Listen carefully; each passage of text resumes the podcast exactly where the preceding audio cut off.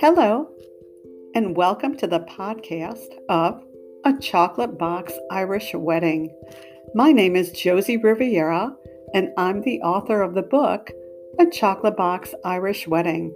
My narrator is Allison Buller. Are you looking for a sweet and wholesome romance? Do you feel like too many romances feature young heroes and heroines? This romance is a realistic and heartwarming story about an older, more mature couple proving that age is only a number and that everyone deserves a second chance. I've also set this book in the beautiful country of Ireland. Through this podcast, I'm bringing you the contents of my book. Each episode will cover a new chapter sort of like an audiobook. I hope you like it.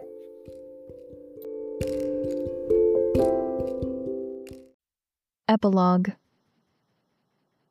New Year's Eve day brought a brisk breeze and threat of showers. Outside, a huge white tent had been erected near the Irish Sea, and both the ceremony and reception would be held inside. Large propane portable heaters had been set up to take away the bite in the air. Keira gave a last glance at herself in the mirror, at her light peach lace wedding dress, pleased with her appearance. The ivory netting veil with a feather and tulle flower accented the feminine flowing lines. She'd dipped the ends of her hair in a subtle shade of dusty yellow.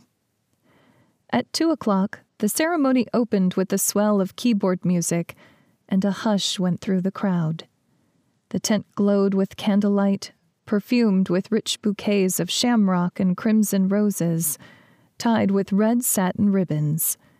She savored every second, giving a special nod to her two beautiful daughters and her new friends, Patrick and Cora Gervais. Colum had introduced her to them when they'd arrived from Farthing for the wedding, and they'd immediately invited her and Colum to America, enthusiastically chatting about their colleagues and family in Bloomingfield, California. You'll enjoy Julie Rossi's restaurant, the Pasta Junction, because she makes her own homemade pasta every day, Cora had gushed as she tucked a dark brown curl behind her ear. Her husband Lorenzo is the local weatherman, we worked together at the television studio.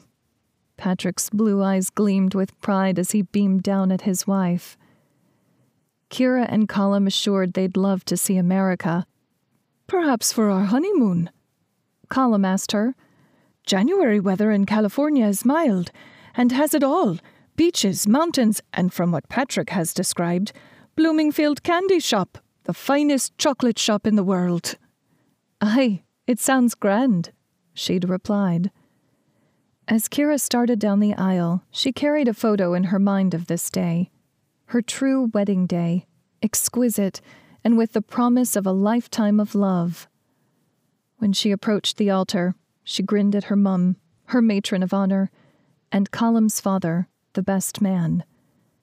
Then her gaze locked with her tall, handsome groom, resplendent in a dove gray suit and emerald green tie that matched his eyes.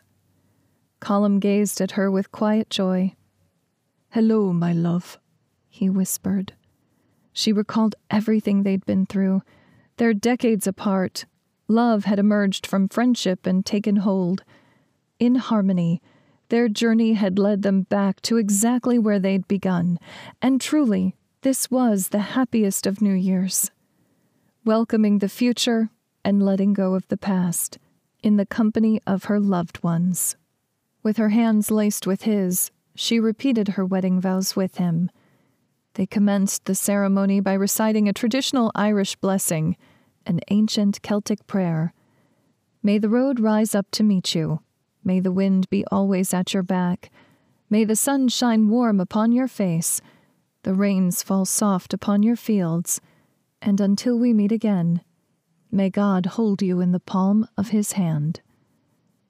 And then she silently added to herself, Once upon a time, there was a girl named Kiki and a guy named Colum. A fairy tale, a happily ever after. The end. Recipe for Cheryl's Irish soda bread. Ingredients. 2 and a half cups all purpose flour, 3 tablespoons sugar, 2 teaspoons baking powder, 1 teaspoon baking soda, half teaspoon salt, 1 third cup cold butter cut into chunks, 1 and 1 fourth cups buttermilk, half cup currants or raisins.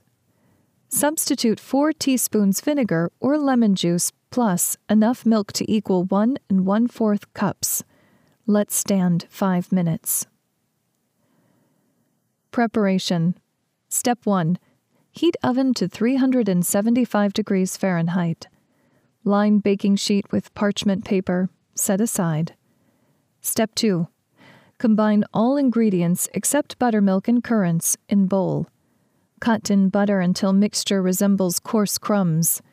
Stir in buttermilk and currants just until moistened. Step 3. Turn dough onto lightly floured surface. Knead gently 10 times. Shape into a ball. Place onto the prepared baking sheet. Pat into 6 inch circle. Cut half inch deep X in top of dough with sharp knife. Step 4. Bake 30 to 35 minutes or until golden brown. Serve warm. This has been a Chocolate Box Irish Wedding. Written by Josie Riviera. Narrated by Allison Voller. Copyright 2020 by Josie Riviera. Production copyright by Josie Riviera.